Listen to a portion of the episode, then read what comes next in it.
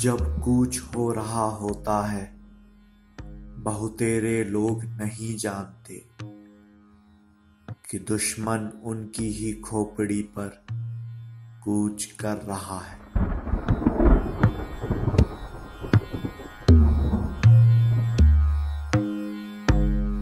वह आवाज़ जो उन्हें हुक्म देती है, उन्हीं के दुश्मन की आवाज़ होती है।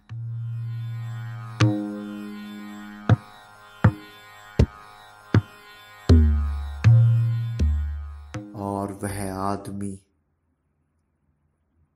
जो दुश्मन के बारे में बकता है